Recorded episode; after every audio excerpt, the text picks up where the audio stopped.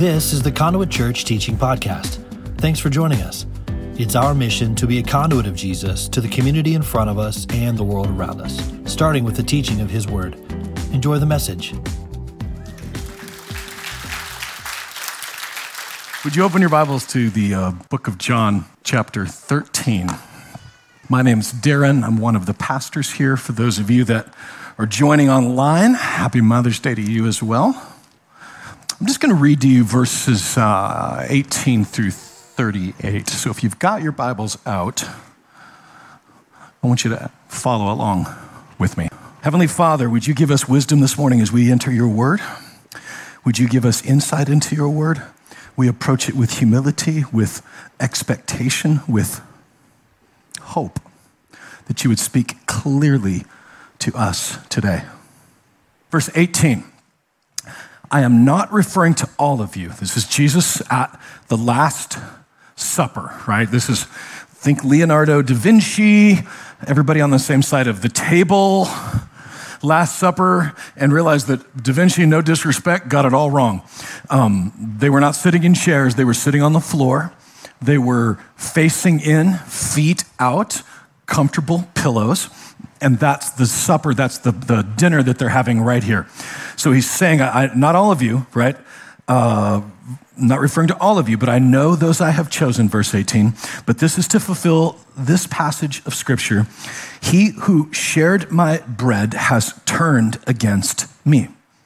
He's quoting from Psalm 41 9. I'm telling you now before it happens, so that when it does happen, you will believe that I am who I am. Very truly, I tell you, whoever accepts anyone I send accepts me, and whoever accepts me accepts the one who sent me. Now, after he had said this, Jesus was troubled in spirit and testified, Very truly, I tell you, one of you is going to betray me. Now, his disciples stared at one another, and at a loss to know which of them he meant, one of them, the disciple whom Jesus loved, was reclining next to him. Simon motioned to this disciple and said, Ask him who, which one he means. Verse 25, leaning back against Jesus, he asked him, Lord, who is it? And Jesus answered, It is the one to whom I will give this piece of bread when I have dipped it in the dish. Then, dipping the piece of bread, he gave it to Judas, the son of Simon Iscariot. As soon as Judas took the bread, Satan entered him. And so Jesus told him, What you're about to do, do quickly. But no one at the meal understood why Jesus said this to him. Since Judas had charge of the money, some of them thought Jesus was telling him to pick up what's needed for the, for the festival or to give something to the poor. Now, as soon as Judas had taken the bread, he went out, and it was night. Now, when he was gone, Jesus said, Now the Son of Man is glorified, and God is glorified in him. If God is glorified in him, God will glorify the Son in himself and will glorify him at once. My children, I will be with you only a little longer. You will look for me, and just as I told the Jews, I now tell you where I am going, you cannot come. Now, a new command I give you love one another. As I have loved you, so you must love one another. By this, everyone will know that you are my disciples if you love one another. And Simon Peter asked him, Lord, where are you going? And Jesus replied, Where I'm going, you cannot follow now, but you will follow later. And Peter asked, Lord, why can't I follow you now? I will lay down my life for you. And Jesus answered, Will you really lay down your life for me? Truly, I tell you, before the rooster crows, you will disown me three times. Judas Anybody in here named Judas out of curiosity? Think about that. Judas, so, like, this was so bad that for thousands of years, mamas have refused to name their babies Judas. Do you know what I mean? Because it became not only like a name, it became an accusation like his entire name became like a, the representation of betrayal. But there's more than just betrayal in this passage, it's actually sin itself. it, sin is a word, our modern sensibilities, we don't much care for that word. Uh, it's offensive to us. And by the way, that didn't start in 2023. In fact, it started. Does anybody remember the song Steve Taylor, Whatever Happened to Sin? 14 of us. Oh, not even. Oh, that's, that's bad. CJ still has the album. Is it on tape? No, dude, vinyl. Vinyl.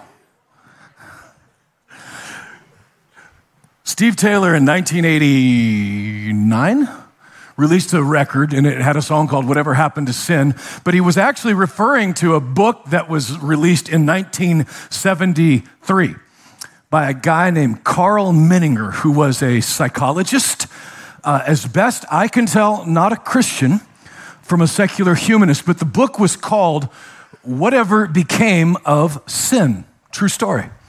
And Menninger's thesis in this book in 1973, okay, I was like two years old.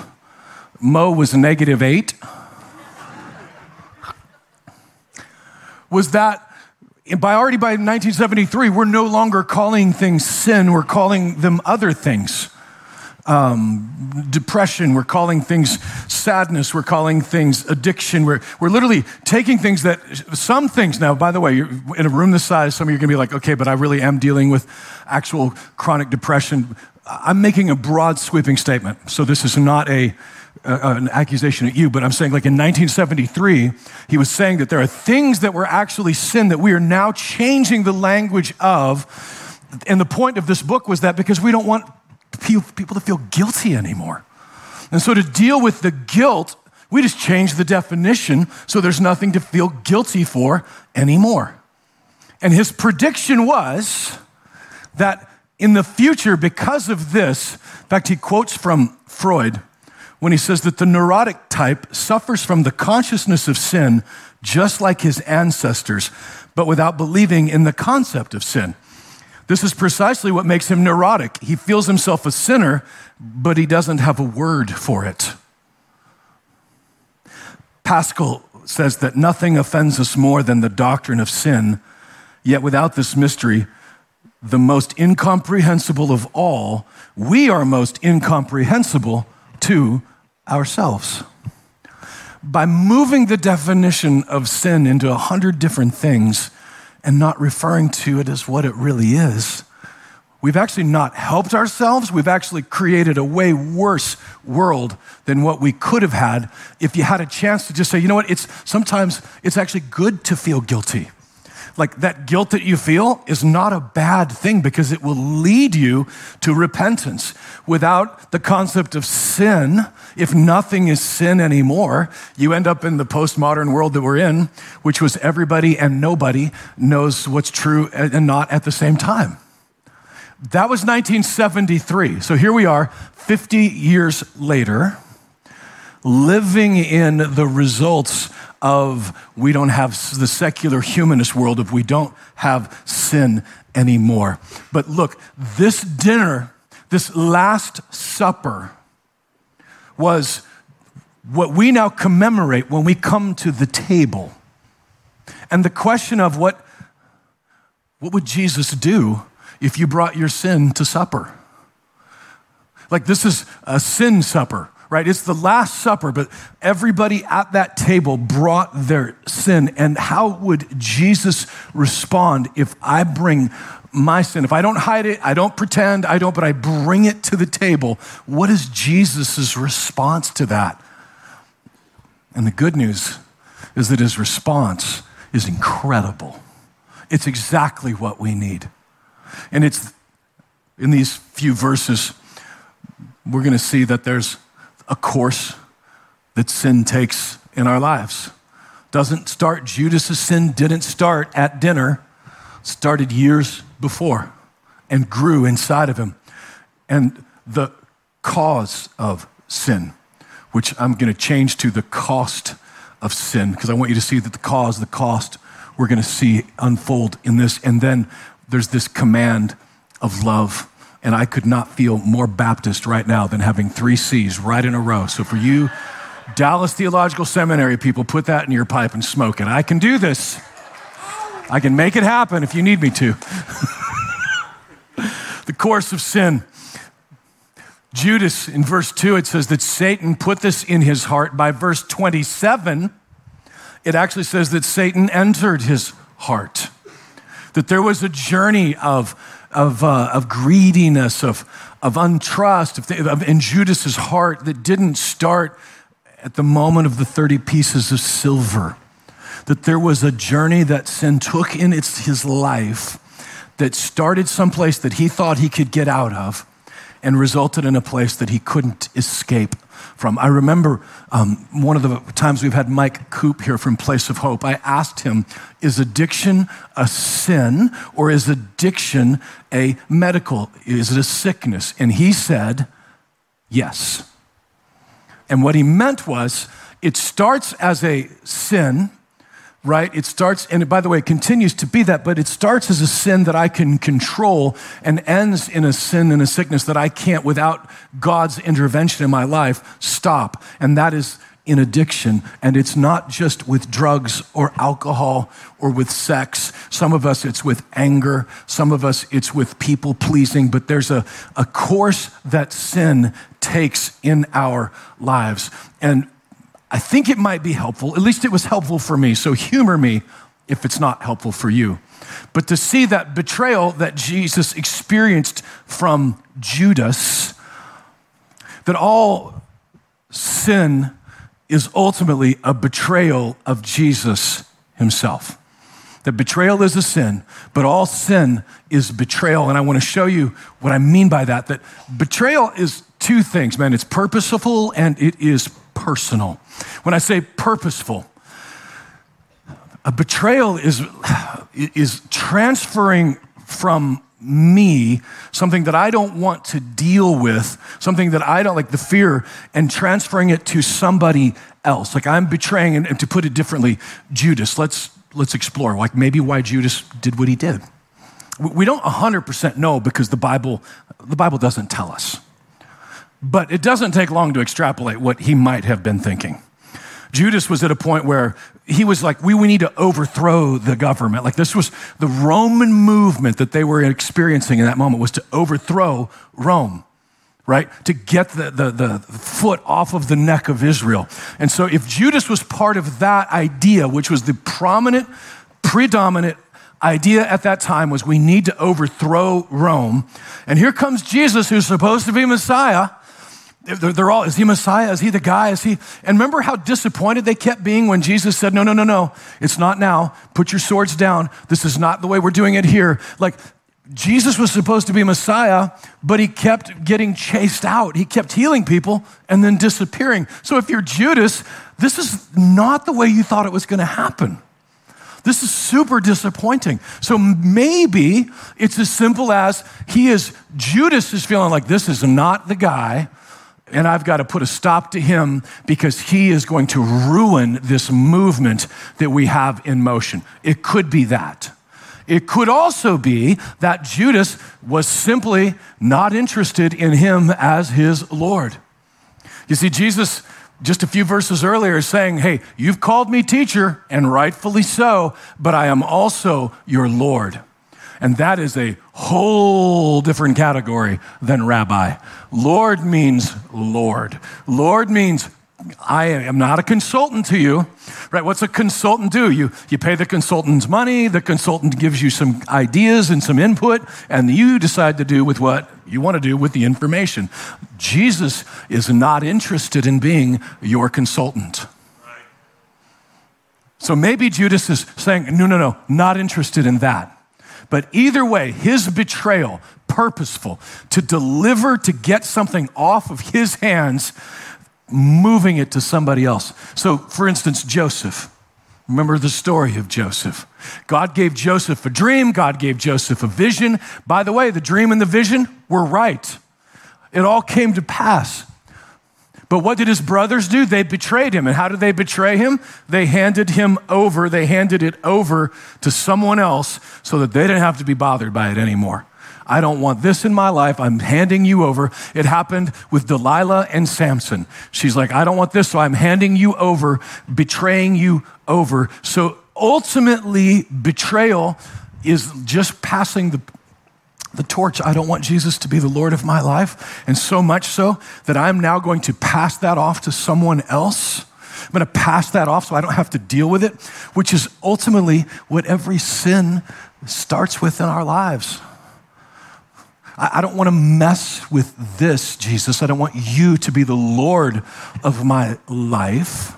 So I'm going to kick you out of this part of my life. Most of us, I would say, in this room probably fall under a category where we are situationally betraying Jesus. And here's what I mean when I have a guest over to my home, um, how many of you guys, when you guys have uh, company over, do you, do you do the marathon of getting the house cleaned before they get there? Nobody else in this room, of course, but in our house, we do. And, and here's what we know in this big old house when the guests come over, there are some rooms they cannot go into because that's where I just put all the junk that I cleared out of the living room into that room. Don't go in that door because you're going to see a part of me that I don't want you to see. For us, it's the upstairs bedroom that my daughter Ashley used to live in. It's become the storage now. And by the way, not only storage for our stuff, but is anybody else dealing with this as well? Like where your kids graduate and move out, but they keep sending their crap back to you? Literally, nobody covered this with me. Like, we got an entire room full of stuff that our kids just keep giving us that, like, we can't, we have, we have like grandma's china that they don't want for sure. But the truth is, we got a whole bunch of their stuff that I don't want, but it keeps getting pushed away. Point being, if you're coming over as a guest in my house, you don't get to go into that room because you don't own that house. It is not your house. And I'm hiding that from you. My relationship with Jesus if he is a tenant in my home, there are parts of me that I say, Jesus, come in. I cleaned the place up for you, but don't go in that room because I don't want you to touch that. That part is embarrassing. That part I'm holding on to. There's stuff in there that I probably should have taken to Goodwill, but I'm holding on to it for some unknown reason. I don't want you in there. That's what you do with a guest in your house, not a Lord of your house. His name is on the title deed of my heart for me to hold back and say, You're not allowed in this part of my heart, is a betrayal to who Jesus is. And he's not interested in that. He didn't give his life for me to get some advice from him, he gave his life to save me. So it's purposeful, putting that off of me and onto Jesus. But the second thing is that it's personal. You see, if I do something to someone, or let me, let me rephrase, if someone does something to me, but I don't know them that well, it doesn't hurt in the same way as if it's a friend of mine, if it's someone that I love and someone that I trust. To put it differently, it's doing something to somebody that I don't owe them anything. It, one of the things that I had to learn the hard way was I'm not going to let people online who I don't know like speak into my life. Uh, I had to learn that the hard way because it turns out there's a lot of people on uh, social media that have a lot of opinions about my life. But they don't know me, so I don't give them that permission in my life anymore. And in the same way, I don't give them permission to, I don't believe the good stuff they say about me either. Because either way, they don't know me and they don't know you. So that's not a betrayal when someone says something mean to me online anymore that it is a personal relationship when they say something nice to me online. No, it happens in a, in a context of a personal relationship. And that is what happened with Judas at this table was that Jesus had a personal relationship. Judas owed him everything. And that's why the betrayal was so pure. It was so hard was that Jesus owed him, or Judas owed him everything. I owe Jesus everything. I just do. And so when I decide to take my life into my own hands and say that the commands of God are eh, good suggestions, that is me betraying the sacrifice that Jesus gave to me. And that course of sin, of me saying, my will be done right on earth as it is in heaven, not thy will, is the ultimate betrayal to Jesus himself because I owe him everything. I do, and so do you. It's somewhat a good time for a Mother's Day to look at your mom and realize, hey, you know, without her, I ain't, I ain't here today. I owe my mama everything, right? She took one for the team, if you know what I'm saying. Like, like Katie's a young mama, and you know, what was that about a 24 hour journey of uh, 24 hours, right? We owe our mamas everything because of what they went through for us. Imagine what we would owe Jesus, right? It's not a negotiation, it's not a consultant. He gave us everything. We owe him everything. And the course of sin in our life is literally betraying him a little at a time, a little at a time, a little at a time, until verse 20, when he says, Whoever accepts anyone I send accepts me, whoever accepts me accepts the one who sent me. That's the course of sin is rejecting him, rejecting the one he sent, and the rejecting the one of, who sent him, the ultimate betrayal, because that's what Judas is about to do, which is to say, I reject you, Jesus. Betrayed Jesus. Now, that said, everyone in this room, all have sinned, all have fallen short of the glory of God. That means that all of us have betrayed Jesus. And so when we bring our sin to supper, so to speak, to the Lord's table, He knows the course of sin. And what is it that He does with it? He pays the cost of it for Him. His disciples stared at one another at a loss. Who is this? Who could it be? Which, by the way, one of the great questions you could ask when you come to the Lord's table is it me, God? Am I the one betraying you today? Is it me? Like, show me my way. Show me those things that I need to repent of in my life. And one of them, the disciple whom Jesus loved, reclining next to Jesus. I got to tell you, this is the way that I would rather do dinner. Do you know what I'm saying? Like, not that we got to watch TV at dinner, but being able to lay down for dinner. I don't ask for much. Can you, wouldn't that be awesome? Right? Sure, Shannon, this Mother's Day lunch now, we're going to be laying in the living room here around the. Simon Peter mentioned to the disciple again, ask him which one he means. I love Simon, big mouth. By this point, he'd gotten in trouble enough. He's like, John, you say it. I, I just can't take it again. I'm such an idiot. You, you say it, but I gotta know. And so John, you know, says, Yeah, I'll ask him. And Jesus says, It's the one to whom I will give this piece of bread when I have dipped it in the dish. And then, dipping in the piece of bread, he gave it to Judas, the son of Simon Iscariot. Those of you that were at the Seder dinner with Joey just a few weeks ago, do you remember what the bread looked like? It's this flat, cracker like, tasteless, not, not even kind of delicious, unleavened bread. In fact, in the menu of the Passover, it was almost like God thought, let's find a, a dozen different items that taste terrible and create that for our meal. And he crushed it. Because if you've ever had a Seder dinner, you don't walk away going, you know what, I'd like to DoorDash some of that. That, that's, this is about a story, uh, not about uh, not about a good not about a good menu. So, but the bread on this menu was unleavened bread. The bread was meant to be a reminder in Israel when they had to leave rapidly and quickly that they didn't have time for the bread to rise. So they instead of packing sandwiches and peanut butter and all, they literally took what they had, which was unleavened bread, and left. So the Passover dinner was a reminder of that moment. But why was it that it mattered that they kept coming back to unleavened bread? Sin in the Bible is a picture, a yeast leaven is a picture of sin right? The, the, idea that the sin of it uh, is a picture of it. In fact, uh, I think it's Galatians 5 or Galatians 3, that the little leaven leavens the whole loaf, which speaks of sin, and it just takes a little bit of yeast to raise the loaf. So it's a picture of sin. And Joey would have told you at the Seder dinner that not only is it a picture of sin, but there would have been stripes from where it was cooked on the bread itself, speaking of the stripes that would be on Jesus' back. So that's the dinner that they were having. This was the Lord's Supper that they had been. The same one where he said, This is my body broken for you, takes the bread, breaks it. He takes that bread and hands it to Judas. Do you see the love of our Savior in that moment? This body broken for you, and he gives it to the guy that's going to betray him.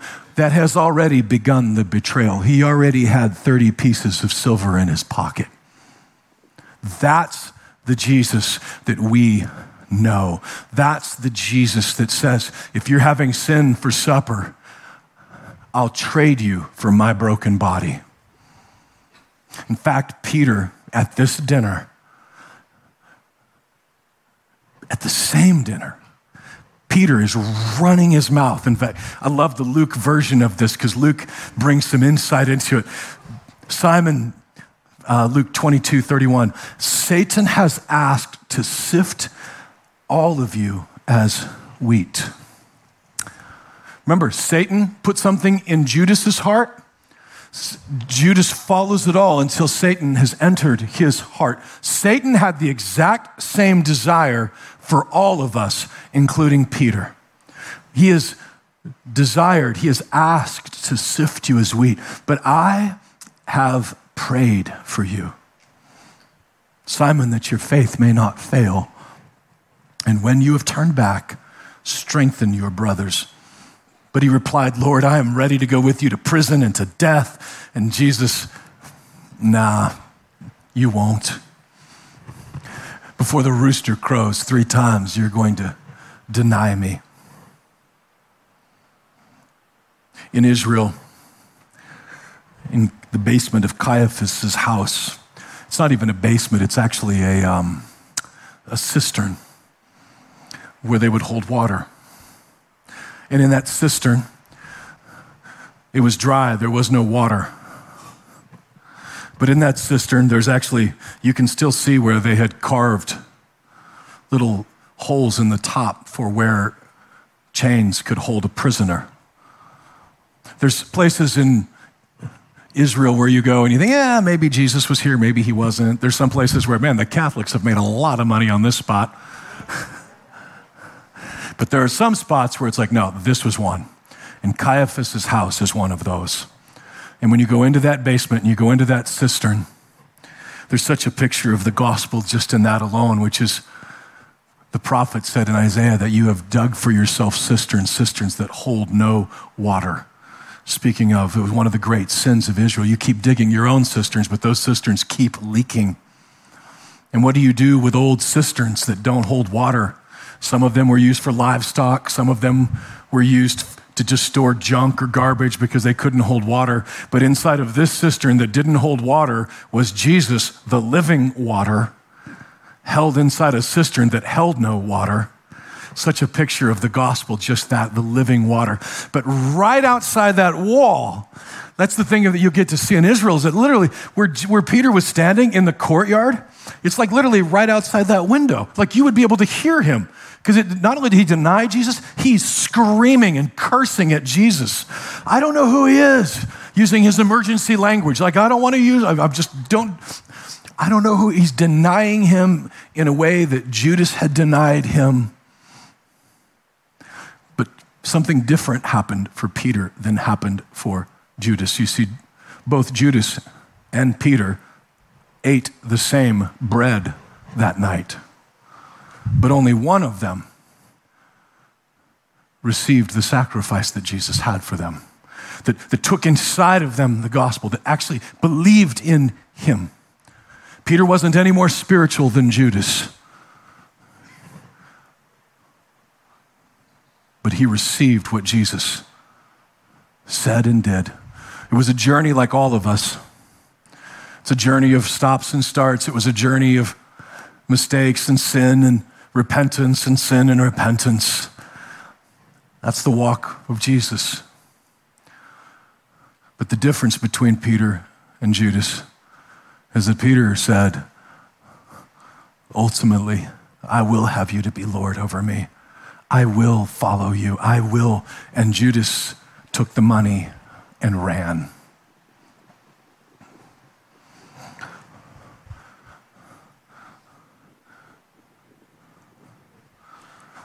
Jesus' commands to us are not burdensome. He's not a giant cosmic buzzkill that wants to ruin your fun. He designed you. He knows that in your design, this is how you operate and this is how you function. These are the laws that I've put in place, not because he's arbitrary and capricious, but because he's good. He knows that the best possible way in which to raise a family is with one man and one woman together. Our society has come to a place where we want to create all kinds of definitions. I've traveled the world and I can tell you that whether it's polygamy, polyamory, or whatever nonsense in between, one man and one woman was God's design. And brothers and sisters in America,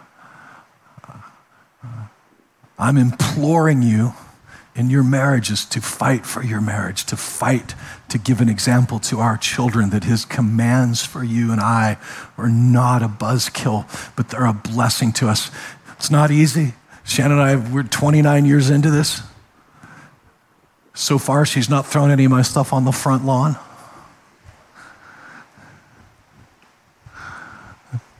But we have fought with each other, we've fought for each other. And the greatest story that we can tell our children is that we fought long enough to survive this because his commands are good. And the sin of, of abuse of a wife, the sin of infidelity, those sins are sins that God can cover, that God can forgive. But man, the harm that they can cause in the long term, they're just not worth it because his commands are good for us. On this Mother's Day, fathers, can I tell you, if you're married to the wife of the mother of your children, be faithful to her. Don't sin against her because what you're sinning against is God Himself.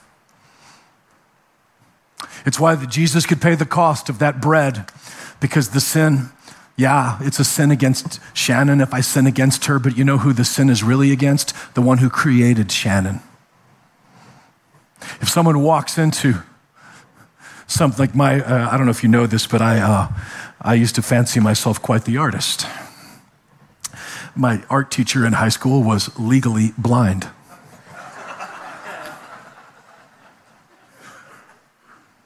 You think I'm kidding. I lived in a town where teachers were either farmers' wives trying to finance their husbands' farming habits, or teachers who couldn't get work anywhere else. My government teacher was anti government. Literally handcuffed and arrested my junior year for making threats against the IRS. No joke.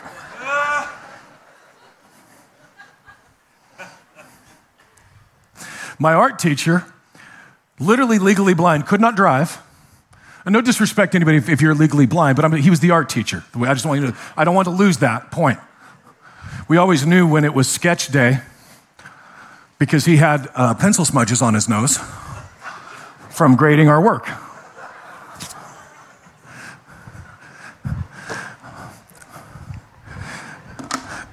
And I had one goal in that art class don't let Mr. Mitchell anywhere near my art because he's going to mess it up and he's going to make me mad. Because it was my art. I was creating it. Mr. Mitchell coming in here and messing it up with his nose, like, I don't want him anywhere near my stuff. You and I are God's creation, God's poema, God's, you are his creative work. If I sin against Shannon, I am sinning against God because she is God's creation. So the one, the only one who can forgive me of that sin is the one that I have sinned against himself, and that is God. And that is why this meal that they're in is so important because Jesus is saying, Your sin against me, I'm the only one that holds the keys to forgive you of it because ultimately it's a sin against me. The betrayal is against God and God Himself. That's why David, when he was talking about Bathsheba and the prayer, he's praying, God, against you and you alone I have sinned. Did he sin against Uriah? Yes. But what he did was destroy God's work. He sinned against God.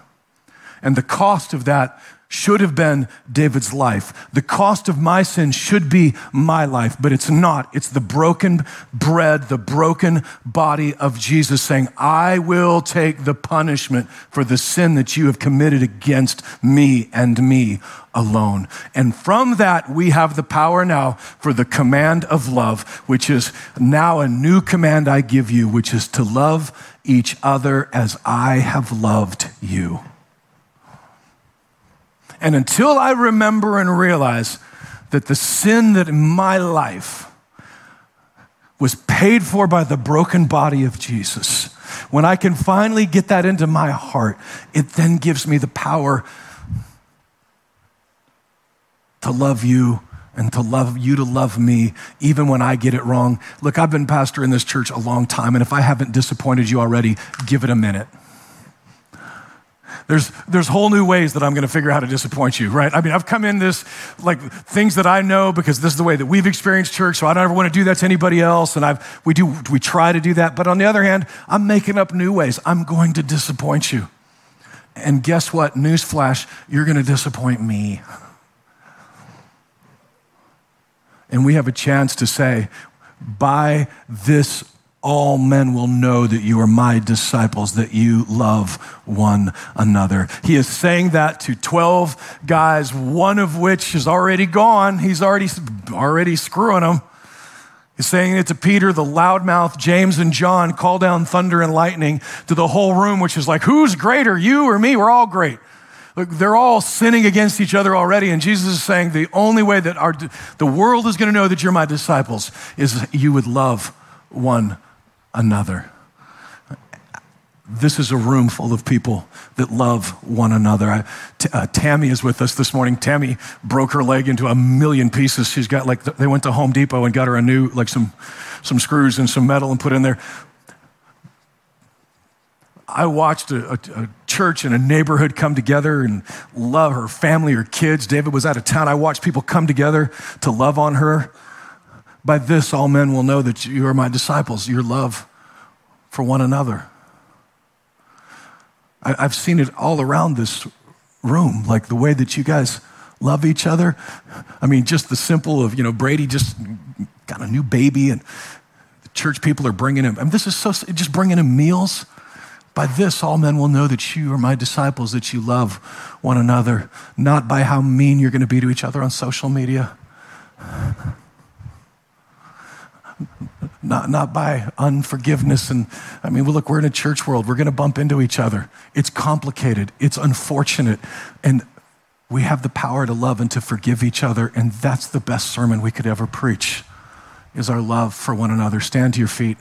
It's Mother's Day. I'm going to get you. We've already lost it. The Baptists are already at the, at the buffet. But if you guys, I don't think Baptists go to Thai restaurants. If you go there, you should be good. Do they? Do Baptists go to Thai? I don't know. Father, thank you for, for uh, forgiving me. Thank you for a world where my sin is forgiven. A world where, like, I still need the concept of sin because it's real and it's true.